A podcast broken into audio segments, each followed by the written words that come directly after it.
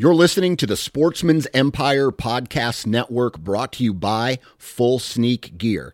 Check out their entire lineup at fullsneakgear.com. Also, be sure to check out our entire stable of podcasts at sportsmansempire.com. New from Moultrie Mobile, the Feed Hub offers first of its kind cellular connection and control for nearly any spin cast feeder on the market. When used with the Moultrie Mobile app, you can monitor feed and battery levels, run feeders on demand, receive alerts when feeders are clogged, and remotely adjust feeding times. The Feed Hub is ideal for anyone who maintains feeders. Remove the guesswork and save time by planning feeder maintenance before you drive to your hunting property. For more information, visit moultriemobile.com. You're listening to the Sportsman's Nation Podcast Network brought to you by Lacrosse Boots. The Lacrosse AlphaBurly Pro fears nothing not the cold, not the harsh terrain, not the challenges of a grueling hunt. The AlphaBurly Pro comes in a variety of camo patterns and a variety of insulation options as well. Check out lacrossefootwear.com.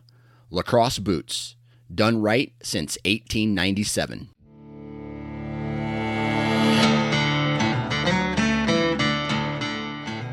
Welcome to the DIY Sportsman Podcast with your hosts, Garrett Prawl and Boudreaux Boswell. Hopefully, everybody is having an awesome early September, getting ready for that season to open up right around the corner. And I think in a lot of places, I've already seen some velvet pictures pop up. Obviously, the guys out west have seasons that are already started, but I know that there's also some, it seems like in the southeast, there's some early seasons Got to do some more research about that, see what kind of options are available. But, anyways, first things first, want to give a shout out to Aero Hunter, a fantastic partner of this podcast. We got a lot of good feedback from last week's episode, but I think that the person that enjoyed that podcast the most was Zach Stokes for winning that saddle. I know that uh, he has a size one kite now going to be on the way that he's going to get in the next couple weeks, so he'll have some good time to get familiar with that before the season actually kicks off. The Kite is Aero Hunter's newest option for saddles. They had the Kestrel beforehand, and they still have the Kestrel now. The Kestrel is made out of a Cordura material. It has quick release buckles for the waist and the legs. It's been a very popular saddle over the last few years. Now the Kite is just an option that is a little bit more minimalist. It's lighter weight than the Kestrel was because it has a mesh seat, two-way stretch on that mesh.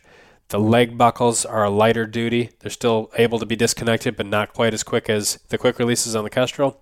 There's a feed through buckle on the waist strap, and then they've done a couple modifications to kind of improve based on customer feedback. They took the MOLLE webbing and they've loosened that up so it's now easier to put accessories into that MOLLE webbing. And the other thing that they've done recently is to improve the function of the lineman's belts. A lot of guys are using mechanical ascenders now. Basically, Aero Hunter has figured out a way to use an entirely rope based system to more easily adjust the amount of slack that you have in your lineman's belt. On this week's episode, it's going to be just me. Bobby is bouncing back and forth between some work obligations out east and then going up in the mountains, so he doesn't have much cell service availability.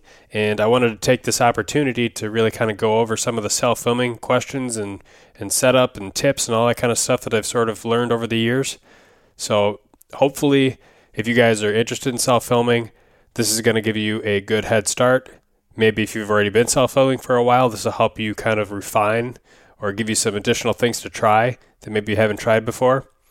So, to start off, I guess to give kind of a background of how long I've been filming. So, I first started hunting when I was 14 with a bow. I had hunted before that with a, a gun. But when I was about 15 to 16 years old, that's about when I first started to get into filming and I've been filming ever since. So essentially, I've been doing this for quite a while, and I haven't really filmed others much, and I haven't really been filmed much.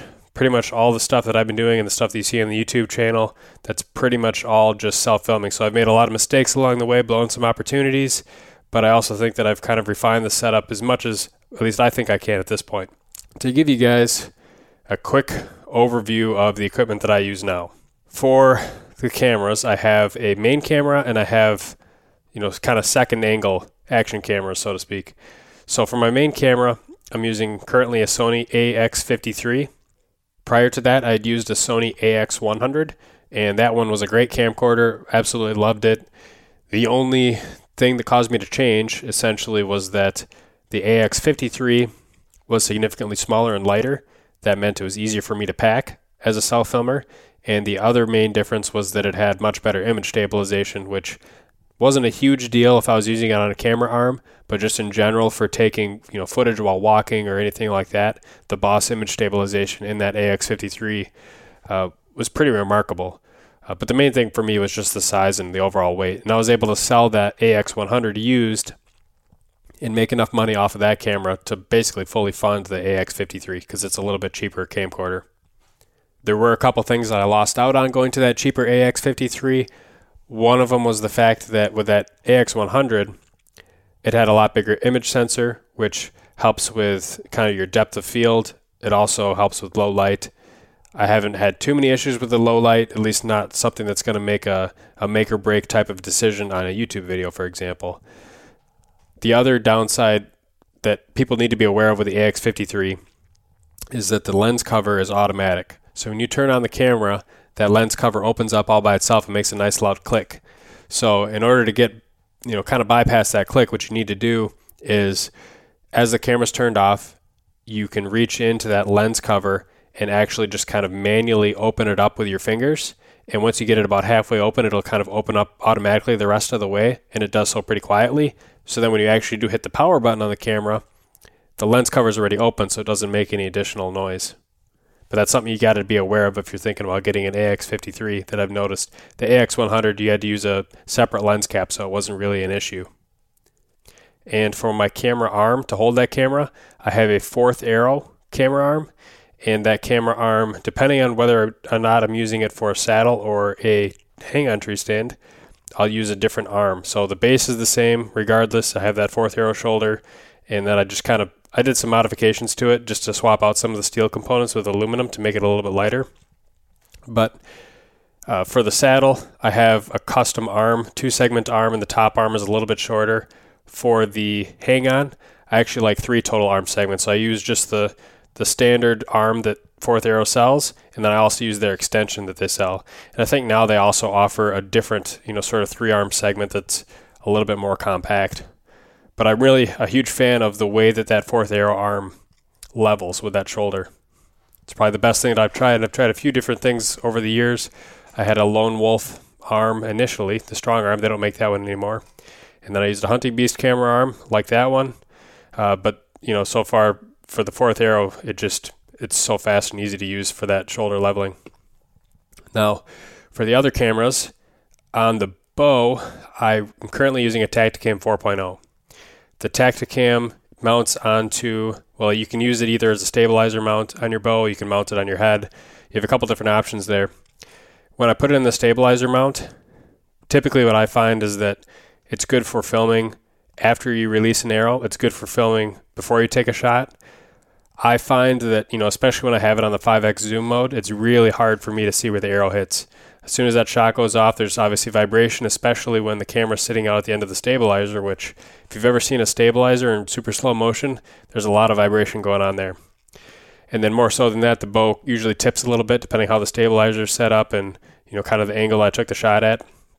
So usually that camera isn't great for me actually seeing where the arrow hit, but it's good for getting some of that additional footage especially if I'm not able to get the main camera on where I want it to be. And then I also like to have a camera that is pointed at me in the third person. When I first started filming, I pretty much just had my main camera on a camera arm. I didn't have any additional angles. So it put a lot more pressure on me to get B roll shots to be able to plug in.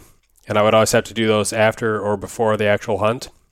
Because otherwise, if you're just watching main camera footage the entire time, it can get kind of hard to follow.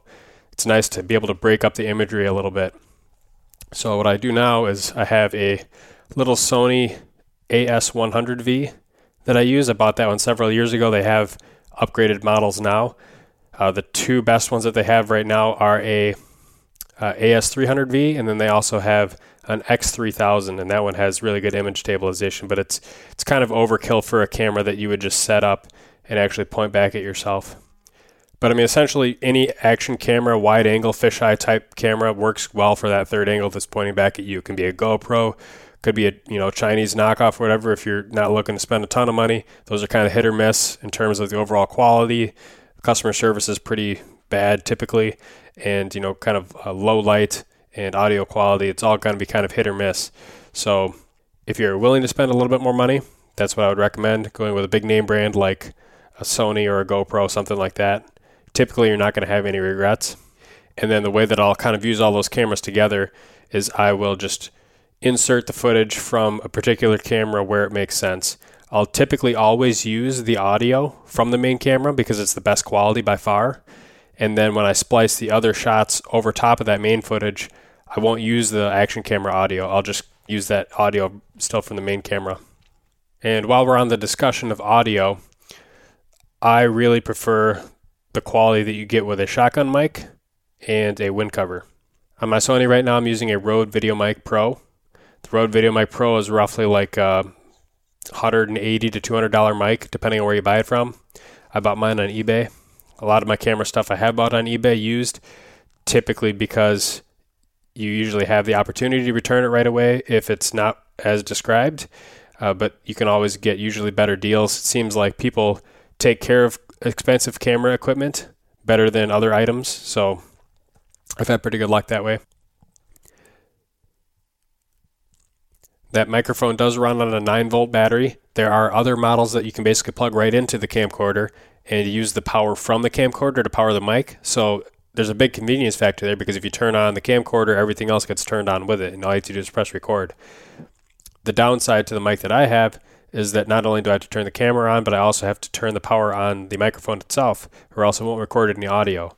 The advantage, though, of having the microphone that has the external battery is that I really like the audio quality that it has. It allows the microphone to use its own power to boost the audio signal that it's receiving and send a better signal into the camcorder so the gain can be a little bit lower on the camcorder itself versus if you were doing a, a microphone that used the camera's power all of that internal signal processing boost is happening within the camcorder and usually the technology inside the camcorder isn't as good as the stuff that would be in the microphone itself so it's kind of a convenience versus quality thing for me I'm pretty happy with that Rode VideoMic Pro personally, but uh, if you want something a little bit easier to use, something like a Rode VideoMic Go would be a little bit more convenient. So we've talked about the main camera, the action cameras, the microphone on the main camera. I also like a remote big time for self filming. What a remote allows you to do is control the power of the camcorder, control your recording, control your zoom, and in some cases it allows you to control your focus as well, all from basically a remote that is attached to the handle of the fluid head that the camcorder is attached to. And with the remote, you know, for many years I didn't use a remote. I just would basically press all the buttons directly on the camcorder itself. And the issue that you would eventually run into was that there's more movement involved with moving your hand to the top side of the camera to adjust the zoom rocker, and then moving to the back side of the camera to hit the record button, and then moving over to the other side of the camera to do some other thing. And with having everything right on the remote, it just reduces the overall movement that you make in the tree, which is obviously important. But it also allows you to spend more time with your eyes on the deer versus eyes on the camera. I can't tell you how many times I've been looking at a deer, then move my eyes down to the camera to adjust something, and then by the time I move my eyes back to the deer, it's got me pinned because it saw the movement. So the specific remote that I have for my Sony camera is a Fotga knockoff remote. So Sony basically makes a remote that plugs into basically with a USB. They have some kind of proprietary port name for it, but with a lot of their cameras, it'll work. I can't remember the name of the Sony one specifically, but Fotga, F O T G A, on Amazon makes one that's pretty much identical. I haven't really had any issues ever with it. And the only downside to this style remote, whether it's the Sony one or the, the Fotga one, is that it doesn't adjust focus. So if I want to do manual focus, I still need to use the ring on the front of the camcorder. Otherwise, everything I can do is basically just right on that remote. And then regarding the fluid head, I just used the fourth arrow one that came with the camera arm. I know a lot of guys like Manfrotto as well, uh, but I haven't really had any main issues with that uh, that fourth arrow one.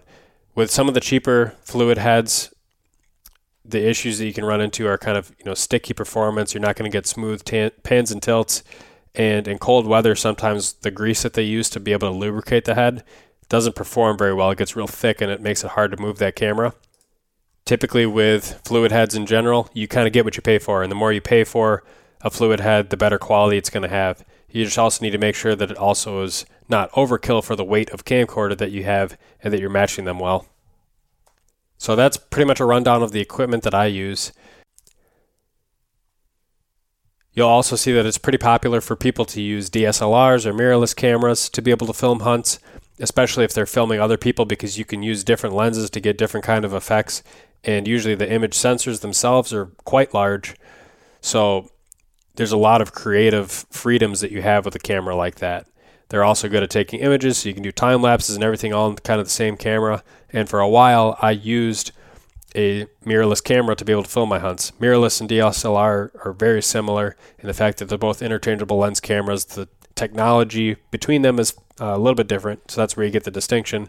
But the camera that I used was a Sony NEX5R. And then I had the kit lens that came with that camera, and I also bought multiple used lenses that were just manual focus lenses, meaning they didn't communicate with the camera itself. I basically had to adjust focus and aperture on my own. And really, the only, I mean, the biggest downside for self filming specifically, because obviously these cameras have remarkable capabilities and you can do a lot with them in the right setting. But for self filming, they are more of a hassle. So that was one of the main reasons I went back to a camcorder was because the camcorder everything is made to basically, you know, if you think about a camcorder, what are they selling these things mostly to? They're selling it mostly to consumers, people filming their their kids, you know, sporting events and things like that. So they're designed to be very simple. Whereas a lot of the more video centric DSLRs and, and cameras, if you ever go out and watch people that film professionally with those type of rigs, usually they have literally just giant rigs that everything is mounted to. They have the camera, and then oftentimes they'll have you know a lens hood. They'll have a focus a ring that allows them to do the focus from a location that's closer to their body. They'll have audio recorders and microphones attached. They'll have video monitors often, and so the overall rig for doing a professional shoot like that is very complicated compared to a camcorder. So you have a lot more, you know, creative freedom in what those type of systems can do. For self-filming though, usually they're more hassle than they're worth in my opinion and you know the experience that I had filming with them. But if you do want to go that route, what I would recommend is making sure that you have one that you can plug a microphone directly into and not only that, but also one that you can adjust the microphone levels manually because a lot of them you can plug a microphone into, but then they're always on auto gain control, which you don't necessarily want. The other thing I would look for is the ability to, you know, use a remote. I would use lenses that are mated to the cameras. So if you go kind of the manual focus route, it makes everything a little bit harder and it increases the amount of movement that you need to do in the tree. But if you use a lens that communicates with the camera, then you're able to control everything more centrally. And if you have lenses that have image stabilization built in, that makes a huge difference. So those manual focus lenses, a lot of times, they do not have any kind of image stabilization. So even the slightest little shake always gets magnified on the camera. But if you have, you know, the budget and depending on what you want to get into with this whole filming thing, if you want to do a lot of nice B-roll shots and time lapses and all that kind of stuff, absolutely DSLR or mirrorless camera is a great option. I would venture to guess that the most common question I get that's filming related is either what type of camera should I use if I'm just starting out, or I found a great deal on camera X. What do you think of it? And typically, these are very hard questions to answer because oftentimes, especially if the price range is you know underneath five hundred dollars, which to be honest, if you're not 100% sure that you want to get into this, it doesn't make sense to spend an arm and a leg before you realize that, oh, I didn't like this as much as I thought I would. So I'm definitely not opposed to spending a lower amount of money to start out. But it does make the camera selection process a little bit more challenging because I can't necessarily just go out and know what kind of performance you're going to get out of a smaller camcorder like that. Typically, there's a lot of similarities between all the cameras in that category, but there could also be a little bit of minor differences just in terms of how they operate and how the menu is laid out and that type of thing. Typically, though, with a cheaper camcorder, you're not going to have the ability to plug in an external microphone, so your audio quality is not going to be quite as good. You're also not usually going to be able to plug in a remote, so that means you're going to have to do the power and the record and the zoom on the camera, which not a huge deal. Again, the remote just makes everything a little bit easier and helps hide your movement a little bit more. You're also not usually going to have a manual focus ring, but it doesn't matter quite as much with those cameras, and I'll kind of explain this a little bit further. So, the image sensors on a very cheap camera typically are very small image sensors. Image sensors that are small usually aren't going to have the best quality. The low light isn't going to be quite as good. They usually have very good zoom ratios because of that, though, and they usually have very large depth of field, which means that just about everything is going to be in focus at once.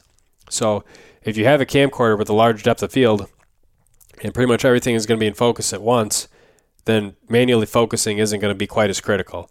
If you have a camera with a big sensor, large aperture, and you get that nice shallow depth of field, the kind of that cinematic look, it makes hitting the right focus way more critical. So, again, you're not going to always have that manual focus ability. It doesn't matter quite as much as those on those cheaper cameras. If you want to kind of get into this on the low end and try it with a cheaper camcorder, definitely, you know, do as much research as you can.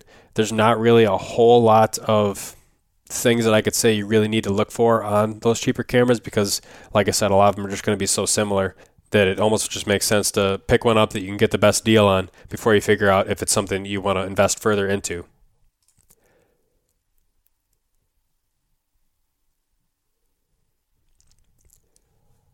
Regarding equipment regarding equipment and camera selection in general, it's just it's a huge huge can of worms if you really want to dive into it and get into the weeds. I mean, back when I was first really starting to get into filming, I was almost getting into it in the level that it was almost a secondary hobby, not just something that I was using to film my hunts, but I was actually getting into the camera side of things. And so I was always on, you know, DSLR forums and video forums trying to learn. I was doing lynda.com tutorials to learn better videography uh, skills. And I mean, just like people argue about what the best broadhead is, on camera forums, people argue about what the best camera or camcorder is. It, it's really hard to pinpoint one and say this one is the best for your needs because there's going to be some personal opinions, some brand loyalties, and then it obviously depends a lot on what exactly you're trying to do.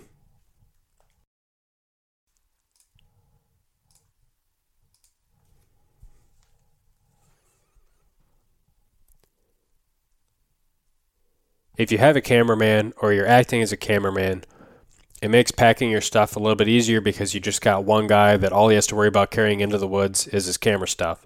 So usually just a backpack's fine. But when you're self filming, then all this stuff kind of has to fit into your overall system. You can't just have a tree stand and a couple sticks and call it good like you used to be able to. So, depending on what system I'm using, it'll determine how I carry my camera gear in. So I'll kind of go over saddle setup as well as tree stand setup. So I'll cover tree stand first. Back when I had my hunting beast camera arm, I would essentially lay my lone wolf down on the ground. I would lay the hunting beast camera arm flat on top of the tree stand.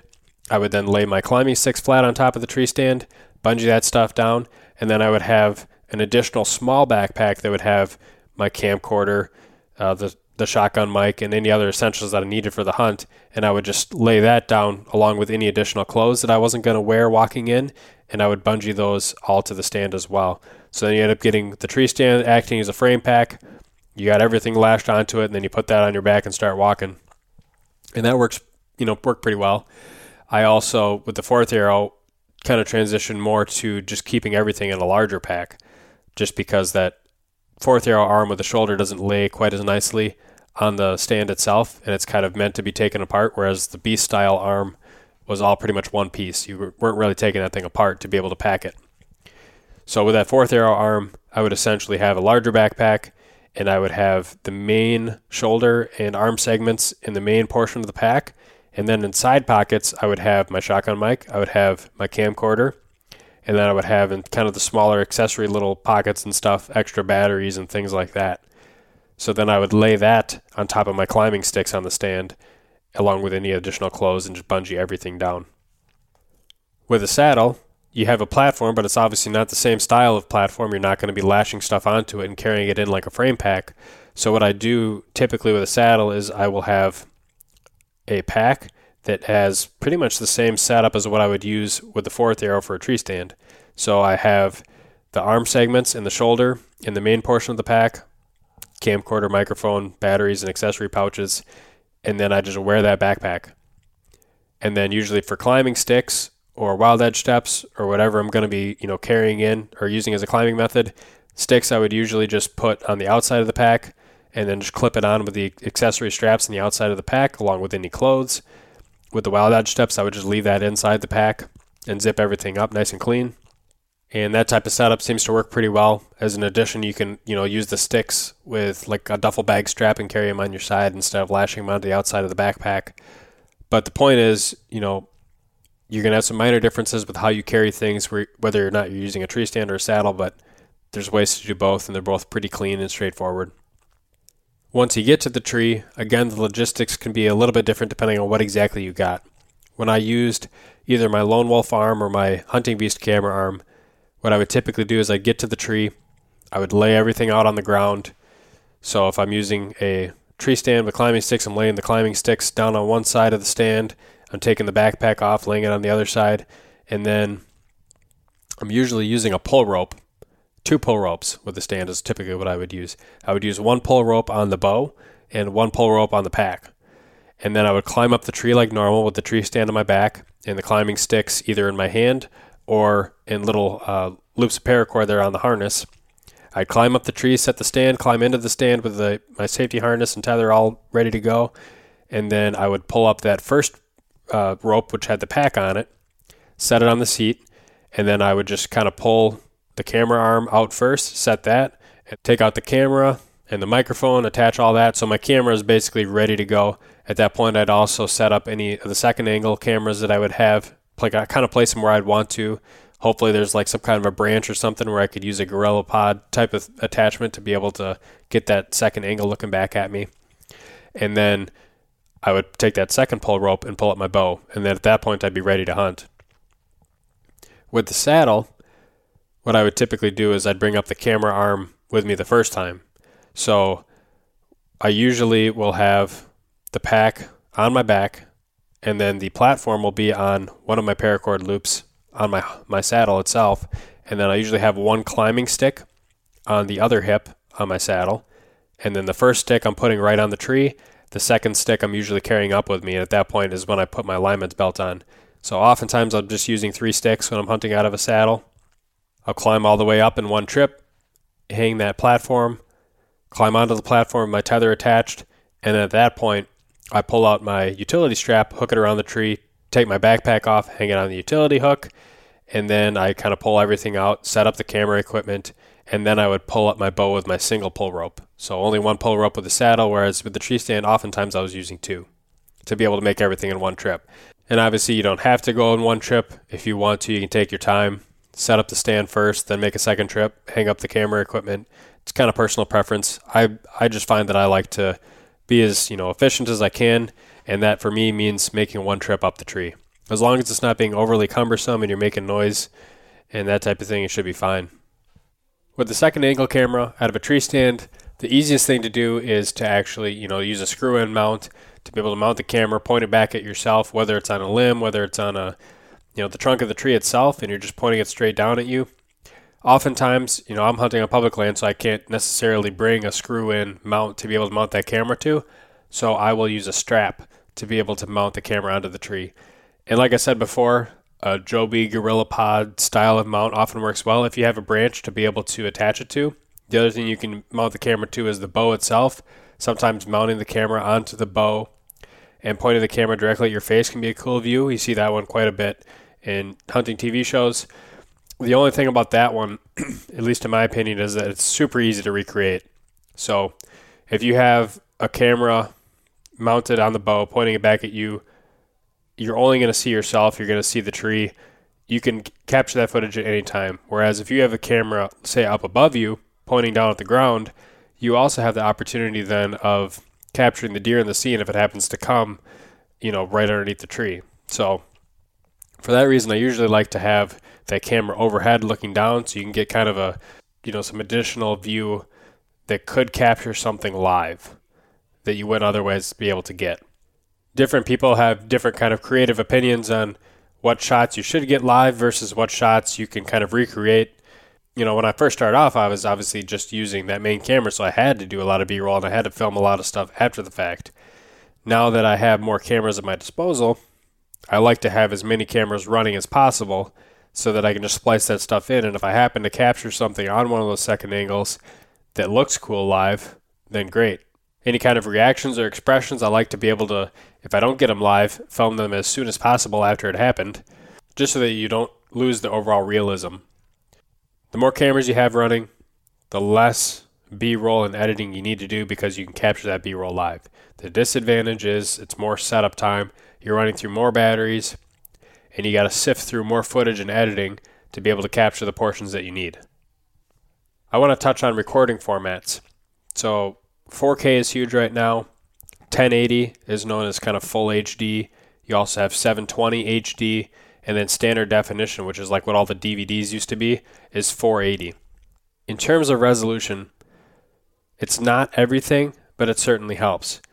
So, what I mean by that is you can have a really expensive high end camera that films in, st- in uh, regular full HD like 1080, compare that to a cheap consumer camcorder that is recording in 4K, and you might say, oh, wow, that footage looks a lot better on that professional camera that's recording in just in standard HD. So, resolution isn't everything. Same thing with cameras.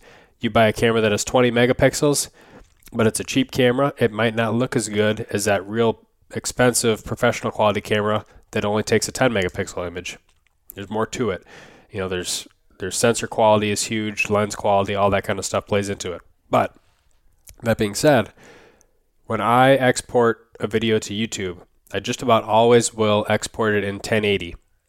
And I just about always now film my self filming hunts in 4K. And the reason for that is uh, twofold. One, I like the way that the image quality looks when I film it in 4K and I uh, encode it down into 1080. The other thing is it gives me a little bit more leverage when I'm cropping various scenes. So if I'm filming in 1080, I'd like to have everything pretty much framed perfectly. So I don't have to do any kind of cropping at all. But when you're self filming, it's really hard, obviously, to capture everything that you want in the frame and keep everything framed so it looks nice. So, what's easier to do? Zoom out a little bit.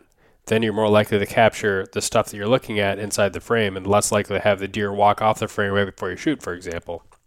But when you're recording in 1080 and you're zoomed way out back, then you end up getting kind of a GoPro effect where it's really tough to see what's actually going on, especially if you're zoomed out all the way on one of those consumer camcorders and the deer's at like 30 plus yards it gets pretty tough to actually see what you're looking at. But if you're filming in 4K, then that gives you the leverage to crop that footage down to get a more zoomed in appearance without losing quality because you're able to leverage those extra pixels. That's why I personally like filming in 4K. The file sizes are bigger, so you need a bigger SD card. That part of it is kind of a pain. It takes longer to transfer the files. It takes more computer processing power to handle that 4K, but the overall net benefit is there for me. With the second angle cameras, I'm pretty much just filming in 1080. Reason being, SD card size, usually those second or third angle cameras, you just leave them running for a long, a longer period of time. So if you just leave it running for like a two or three hour hunt, that's a huge file to be able to download once you're actually done. So, and usually filming in 4K uses more battery, more processing power than a 1080 uh, does. So I usually get better battery life out of 1080 and then when I just use that footage, it's typically just drag and drop. I mean, I'll take that footage overhead. It's not like the camera's moving around, so I don't need to worry about image shake or anything like that. I'll just drag whatever 1080 footage is there, put it over my main camera footage, and just use it. And then export the whole project once I'm done cropping and doing uh, whatever else I'm going to do. I'll edit that and export it as 1080. Now, is there any reason I couldn't just film in 4K and export in 4K? No, I probably could. And there's some people who say, at least for like YouTube, for example, that if you upload a video in 4K, it might be more likely to get boosted by YouTube. I don't know how much of that is actually true. I think that algorithm is always changing, but people are gonna, you know, use their footage for different purposes. Some people are trying to get their stuff on TV. Some people are just saving it for their own personal memories, right? So it kind of depends on what you're trying to do. And for me, so far at least, exporting the whole thing in 1080 is just a much easier thing to do. And I would think that you know, in terms of most people watching the the videos, I haven't ever heard a complaint about the image quality not being up to what their expectations are. And a lot of that is not only just in the camera or the resolution that you're filming in, but how well everything is filmed, how well everything is uh, edited, etc. So that's usually the second biggest question I get is regarding video editing and kind of what software you should use or what software I use. And for pretty much my entire history of video editing, I've used Adobe Premiere. Back when I was in high school, I took a digital communications class. We learned some real basic stuff about uh, editing audio, splicing music together, that type of thing. And then we did some video work. We used Adobe Premiere Elements, which is like a, a cheaper version of the Adobe video editing software. The professional stuff that they have, which now is called Adobe Premiere CC, is a subscription service now. I was lucky enough to get a CS6 license back when I was in college. And when I was in college, I was able to get student pricing, which was a significant discount. So I was able to buy the entire Adobe Premiere or the entire Adobe. Oh, what do they call it? It was like a.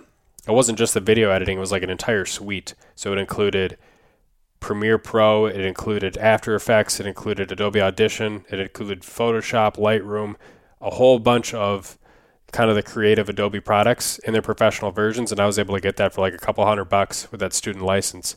And since the CS6 version was basically a buy once and use forever, I can continue to use that. Whereas if you're going to do the, the CC now with Adobe, you have to purchase it as a subscription based service. The advantage of the subscription based per, uh, service is that you never have to buy a new license every year. They just kind of integrate the updates into the software. So, like if you download an app on your phone, those updates just kind of come, you know, fairly regularly and you don't have to worry about it. So, you're always getting new stuff. You're always getting bug fixes and that type of thing. Whereas the CS6 eventually, however many years down the road, that's going to be outdated. I might want to get something new. But for the time being, it's definitely serving the job uh, well. Other products that people will use on kind of the professional end, I know in addition to Adobe, Final Cut Pro is often used uh, as a professional editing software. I will say this though, you definitely do not need a professional video editing software to do a good job at editing and exporting videos for you know YouTube, for example, sharing with your buddies. There are plenty of free softwares and there are plenty of low cost software options that will work. I don't have firsthand experience with a ton of them, but there's definitely a lot of options out there.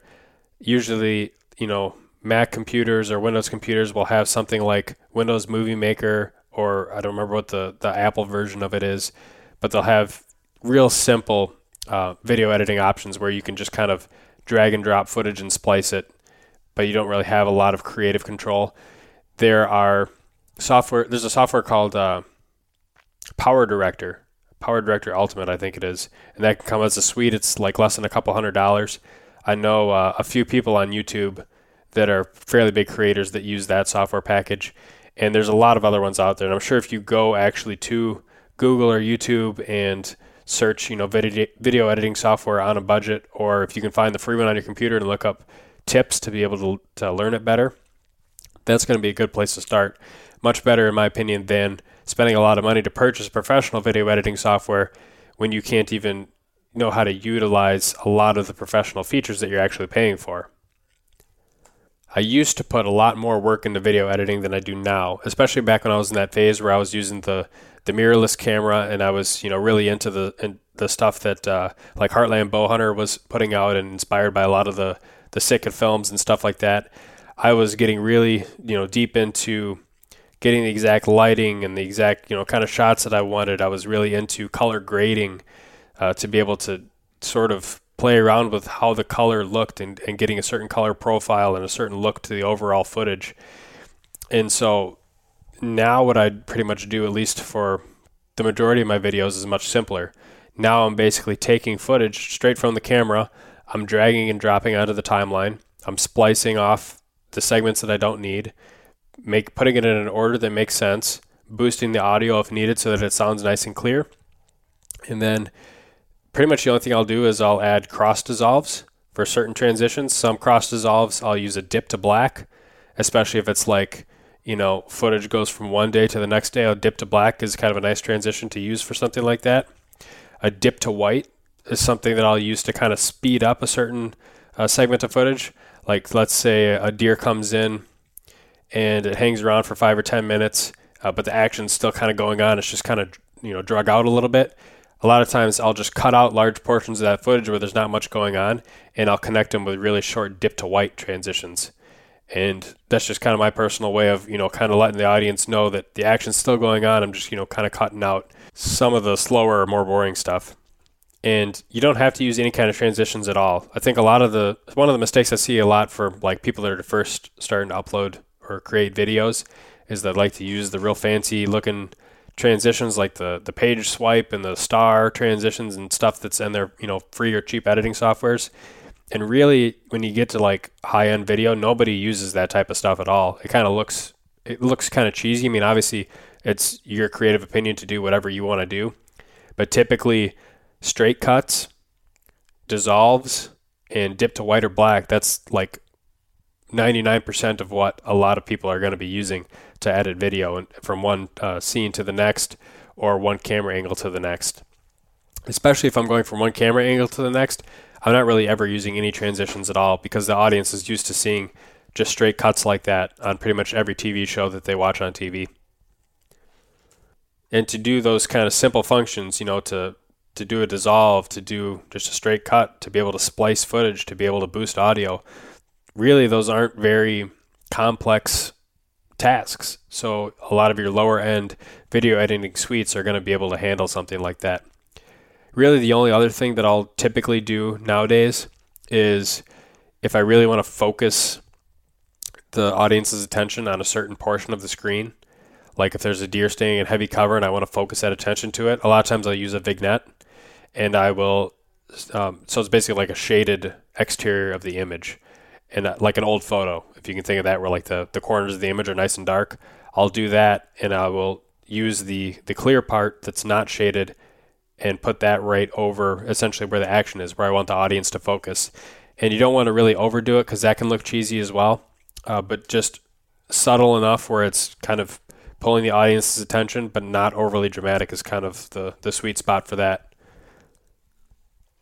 one of the reasons that I kind of started adopting the more simpler video editing style for me personally and not going really deep into the weeds and, and doing color profiles and grading and all that kind of stuff was really just because I was looking at sort of what I was exporting videos for and what my audience was expecting. So like I'm uploading videos to YouTube, the, most of my audience is not going to notice that type of stuff. If I was going to do a film, to submit into some kind of festival, yeah, I'd, I'd, go through that extra work. But it'd be to the point where I was, you know, exporting a three or four or five minute video of a hunt, and it would take me, you know, seven, eight hours to edit it. And it just wasn't worth it to do that level of work uh, to export that video. So now my editing time is a lot shorter. And usually I'm spending a lot more time editing the videos that I do for like product reviews just because there's so many additional things that I want to be able to splice in and film. And then I'm usually watching the footage a couple times over. So if I'm exporting a 20 minute video, usually I've watched every bit of that video, you know, two or three times. So you figure there's probably three times as much time as the video is just replaying the old stuff and making sure I like the way that it flows. So I probably spend an hour just watching the video, and that's not including like all of the time that is spent doing the transitions, doing the cuts, uh, aligning audio, and things like that. So when you see me upload a 20 minute video on YouTube, that could very easily be six hours plus on the actual editing station. The next thing I want to cover in a little bit more detail is audio. Audio is way more important than people think it is. Nothing kills a piece of footage faster than just having garbage audio. Even if you have great visuals, the audio can just kill it. And a lot of people don't necessarily understand that, but if you take any kind of formal video classes, that's something that they'll really harp on right away. Audio is important. So on my camera, like I said earlier, I'm using a VideoMic Pro. I like the audio that comes out of that. Since I'm in the woods, I like to use a wind cover too. The one that I use is made by a company called Micover. So it's M I C O V E R basically Rode makes their own kind of dead cat thing, and Micover makes a, a, competitive product. Some guy that is really into filming stuff on YouTube did a comparison. I thought the Micover did a better job, so I bought that one. And with the audio on your main camera, so shotgun mic, in my opinion, is the way to go for self filming hunts. to set that audio, there's two options. One, you can either leave the audio in automatic gain control, which is just sort of your, your typical standard for what the camcorder will record in, and it'll set the levels based on what it thinks is appropriate. So if, if everything's really quiet, it'll boost the levels and try and gather more sound. And if it starts gathering really loud noises, it'll kind of take that gain down to soften out the noises a little bit. So for certain things, like if you're recording, you know, a sports game where people are cheering and then it gets real quiet and stuff like that, and you don't want the audio to blow out, that can be very helpful. But when you're out in the woods, things are a lot more controlled. Usually things aren't too loud, and oftentimes there's not a lot of range difference between like the quietest noises and the, lar- and the loudest noises. So usually I like to have my microphone set on manual gain control. And the way that I'll set that is I'll, I'll move the mic levels to, to manual. And then I, when I do my voice or my interviews, when I'm usually the first thing in the tree, I will just kind of do like a, you know, mic check, whatever, you know, just kind of talking into the camera in my tree interview voice. And I'll set the levels so that that voice is loud enough where I can see the peaks on the meters, the audio meters on the, the LCD screen, but not so high that it's causing clipping. Uh, if you see clipping on the audio level meters, that means the sound is distorted and it's going to sound really bad when you play it back.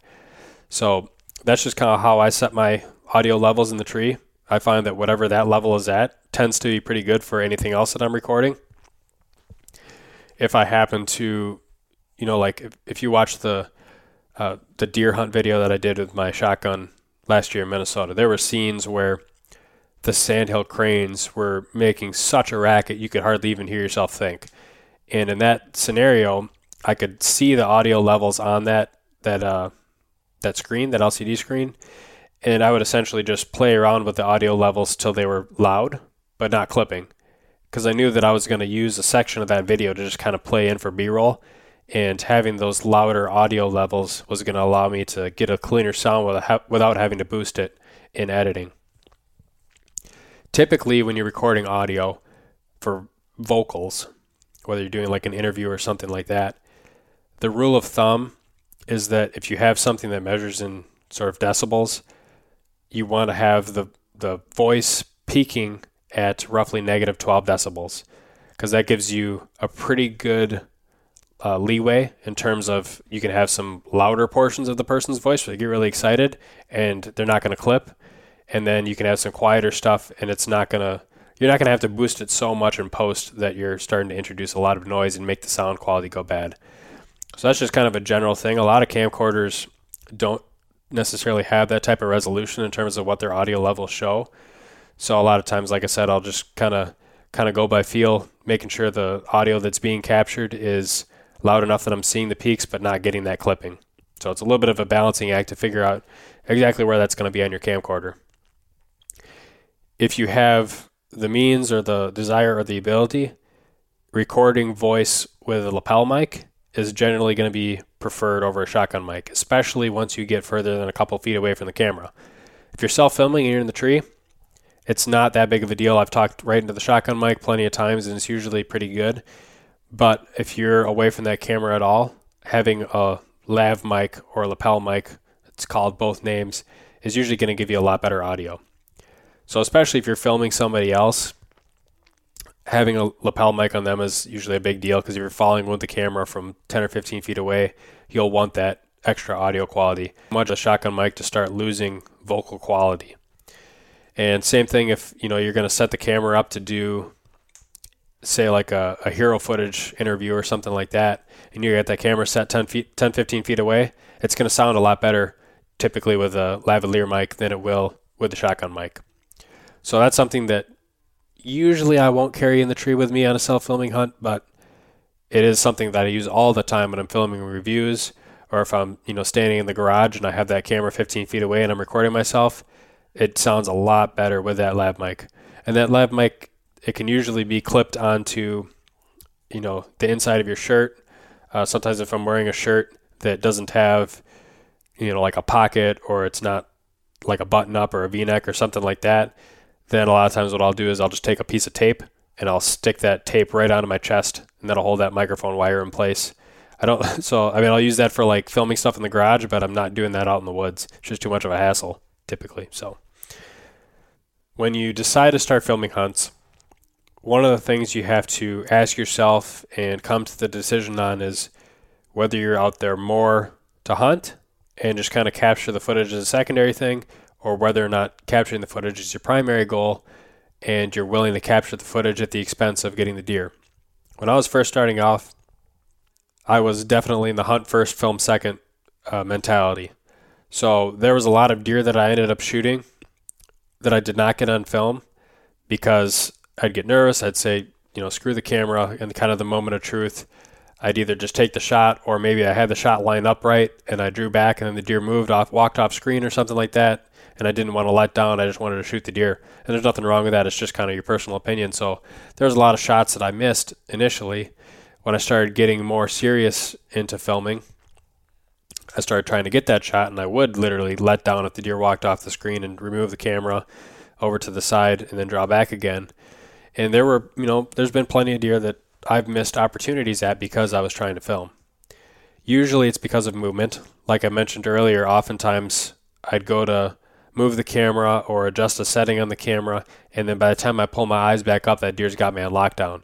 So it was whatever movement I was doing when I wasn't watching the deer. Maybe I thought the deer was um, you know, had its head behind enough foliage or it was eating or doing something else. But then as soon as I looked down at the camera, took my eyes off the deer, now that deer picked its head up, started looking around, and then it caught the movement. So it's definitely challenging. You're probably going to blow some opportunities, but that's just part of the game. Here are some of the things that I've kind of found help me not only film, but also get the shot and just kind of logistically have everything work somewhat smoothly and stop blowing so many opportunities. One of them is just your initial setup. You know, in some of my videos with tree stands and saddles, I talk about how your ideal shot scenario is a shot where you're not going to have to move much. You're not going to have to stand and turn 180 degrees in your platform. You're not going to have to walk to the opposite side of the tree on a saddle. Your ideal shot scenario is when you pretty much don't have to move. You just pick up your bow, draw back, and shoot. Well, that's also kind of the way I look at setting up my filming equipment. The less I have to move my camera equipment, the better. So ideally, I have a shot opportunity that's set up, and I have my tree stand or saddle and the filming equipment set up. So all I have to do is turn on the camera, start recording the deer as it comes in, and then once it gets close, I just draw back and shoot. That's like your ideal scenario. And obviously, it doesn't always work like that, but if you try and maximize the times where it does happen like that, you're going to reduce the risk that you're going to blow opportunity after opportunity um, and kind of the long term. The other thing that can help a lot, and it seems kind of obvious, but practice with your equipment. If you're in your backyard or you're out at the range or whatever, you climb your tree stand, you set up your camera equipment, you practice moving the camera and taking shots, and just become familiar with the movements. Because it's a lot different just being able to maneuver your bow around the tree and take shots versus moving the camera, then moving your bow into position. If you have the opportunity where you kind of hear a deer coming before you actually see it, that's always a big benefit. A lot of times, if I'm hunting in an area where I can't see far, whether I'm in a, a lot of uh, conifers or there's a lot of canopy on the trees, if I hear something coming, sometimes I won't even look for, if I can't see the deer right away, I'll just immediately start moving to get my camera and my body into position so that I'll have to just draw back and shoot. Because then oftentimes by the time the deer does expose itself and it can see me and I can see it, I already have everything ready to go. So there's no major additional movement required. The real tough scenarios are when they kind of catch you off guard and they're on a bad side of the tree. That's just a really tough uh, position in general. So for some of the opportunities like that, that's why I have, you know, like a, a bow mounted camera, for example, because in the case that I'm not able to you know, I think get that camera in position, that main camera, without spooking the deer. If I'm not super worried about the overall quality of the production, I can just record with that bow mounted camera and at least I'll have something and I'll be able to punch my tag. I also like to set up all of my camera settings as soon as I get into the tree. So once I got everything set up, I got my bow in the tree, I'm basically ready to hunt. I'll turn that camera on I'll review all my settings, make sure I'm filming in 4K. I'll make sure that the white balance is either on auto or it's set to manual mode. That I know is going to be good. So, for example, if I set manual white balance the day before and it was a cloudy day, but yet it's sunny out the day that I'm hunting, I'll obviously want to switch that. The best case scenario is you have a white balance card in your pack and you can just set that custom kind of as the day goes on. The challenge or the hard part is when you do the custom white balance, it changes very rapidly as the evening progresses or as the morning progresses if you're hunting in the morning. So, usually, if you have like a sunny day, your white balance around midday is to be, you know, in like the the 5,000, 5,500, I want to say off the top of my head. And as it gets later and later in the day, two different things happen. One, the sunlight itself becomes lower in color temperature. So if you have something that's being illuminated by the setting sun, it'll start becoming more like a 4,000, 3,800, 3,500, and it gets you know lower as the, the night progresses. But the stuff in the shade goes the opposite direction. So shade in general is a cooler color temperature. So as the night progresses, as that sun starts to go down, if you are all shaded, you're going to have a much different color balance than if you're still filming something that's being lit by that setting sun. So if you want to keep live custom white balances, it can take a lot of your time and you're you know monkeying around with the camera quite a bit. So there's been plenty of times too where even though I know that custom white balance is the preferred way to go, a lot of times I'll leave it on auto. And it's usually, at least with the cameras that I have, close enough where it's not too big of a deal. Occasionally I'll get some shots where it just doesn't look quite right and I'll monkey around with the white balance in editing.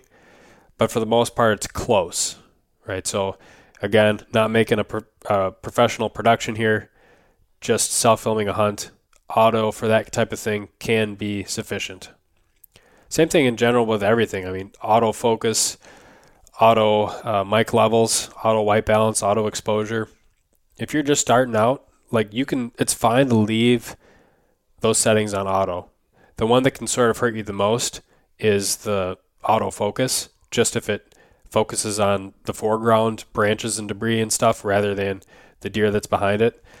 Uh, but again, it's not going to be terribly bad on those cheaper cameras because their image sensors are so small and the depth of field is so large. If you find yourself in a position with any camera and you happen to be on autofocus where you're zoomed in on a deer or something and you can tell that the focus is off and you don't know, you, you panic, you're not exactly sure how to fix it, the easiest thing you can do is just zoom back out all the way. When you zoom back out, that increases your depth of field and you're more likely to have everything back in focus again. So I didn't really explain a whole lot about the depth of field earlier, other than you know just the sensor size. But sensor size is only one thing that affects depth of field. Your focal length, or in other terms, how zoomed in you are, also affects your depth of field. Your aperture size affects depth of field, and your aperture is basically the iris that lets light into the lens. The bigger it is, the shallower the depth of field is going to be. So, like for some guys that are using photography cameras or they're trying to film a nice B-roll shot and get that nice cinematic look, a lot of times they'll put on an ND filter that's letting less light into the camera that allows them to open up their aperture a lot larger. They'll back up a little bit, use a larger focal length lens, and those things all combined, you know, with a nice big large image sensor can give you a really shallow depth of field. So it's good for, you know, nice pretty looking cinematic shots, but again, it can kind of hurt you when you're self filming, having that shallow depth of field because it makes the focus much more critical to hit properly. One more thing that can really help you logistically in the tree to be able to pull everything off is to really pay attention to how and when you move. So typically, when I'm moving in the tree with the camera, I want to maximize the amount of time that my eyes are on the deer and I want to minimize the amount of movement that I make when my eyes are not on the deer. Like I said before, so often what happens is you take your eyes off the deer to do a movement, and by the time you pick your eyes back up and look at the deer again, it's got you pinned. So if you do your movement while you're watching the deer, you'll be able to tell right away if that deer picks its head up and you can stop immediately. The more movement you can do sort of in your peripherals while you're watching the deer, the better. And once the movement is made, once you've gotten that hand to the camera, then you can shift your focus over to the camera, do whatever adjustments you want to do. But then before you move back to your original stance, pick your eyes back up again, double check that that deer is still doing whatever it was doing, and you can get away with the movement again. That's probably overall the biggest logistical tip that I can give. And the most mistakes that I've made are related to that, and being able to sort of control that movement has made probably the biggest impact on being able to pull off a self filmed hunt. It's just as important as being familiar with your equipment, it's just as important as having the right setup, if not more important than those things, because ultimately it doesn't matter how familiar you are with the equipment. If you get picked out in the tree, it's game over. So I've covered, I feel like, a lot of stuff regarding self filming. There's obviously way more information in general. So if you guys have any more specific questions, feel free to shoot them my way. We do have a couple videos on YouTube. Um, on my channel, there's three older videos that I made for self-filming hunts. One of them was camcorders, one of them was DSLRs, and the other one was video editing. I made those several years ago, and then more recently, my buddy Austin Schaffner and I put together a series of 10 uh, filming videos, and they weren't all just related to self-filming. They were filming hunts in general, so there's a lot of different categories there. But Austin is a professional videographer. He deals with the stuff day in and day out. He's film professional hunters for you know like the Sportsman's Channel. He's uh, gone out and done filming for like reality TV shows and that type of thing. So he's definitely a huge wealth of information. I'm glad to have him as a buddy to be able to to leverage for a lot of my own personal camera questions, and he kind of narrates that whole 10 part series that's posted on the DIY Sportsman YouTube channel. I also just uploaded a video not too long ago showing the logistics of the actual setup for filming a hunt in a saddle, where I put the camera arm, where I like to have the second angle, just to give you a little bit better visual if it wasn't all clear in the podcast. And then I did a video on the Hunting Beast camera arm review way back when, but I do have a segment toward the end of that video where I basically show how I would set up a camera arm with a tree stand. And that's pretty much still the same way that I set up a camera arm in the tree stand. It's basically right off your strong side, just above thigh level as you're sitting. So pretty straightforward there. Hope you guys enjoyed this podcast. Hope it was helpful for those who are looking to get into self filming or maybe already doing it and looking to get kind of some more information. Sportsman's Nation Podcast Network. Make sure to leave us a review on iTunes. Follow the social media pages Instagram, Facebook. Make sure to spread the word. I know recently on forums and, and Facebook pages, I see the Sportsman's Nation pop up more and more when people are asking for recommendations for podcasts. So that's really awesome to see. I know Dan likes that a lot as well and it's you know helpful and great news for all the podcasts on the network. We're really excited to see when that kind of stuff pops up. So that'll do it until next time. Thanks for listening.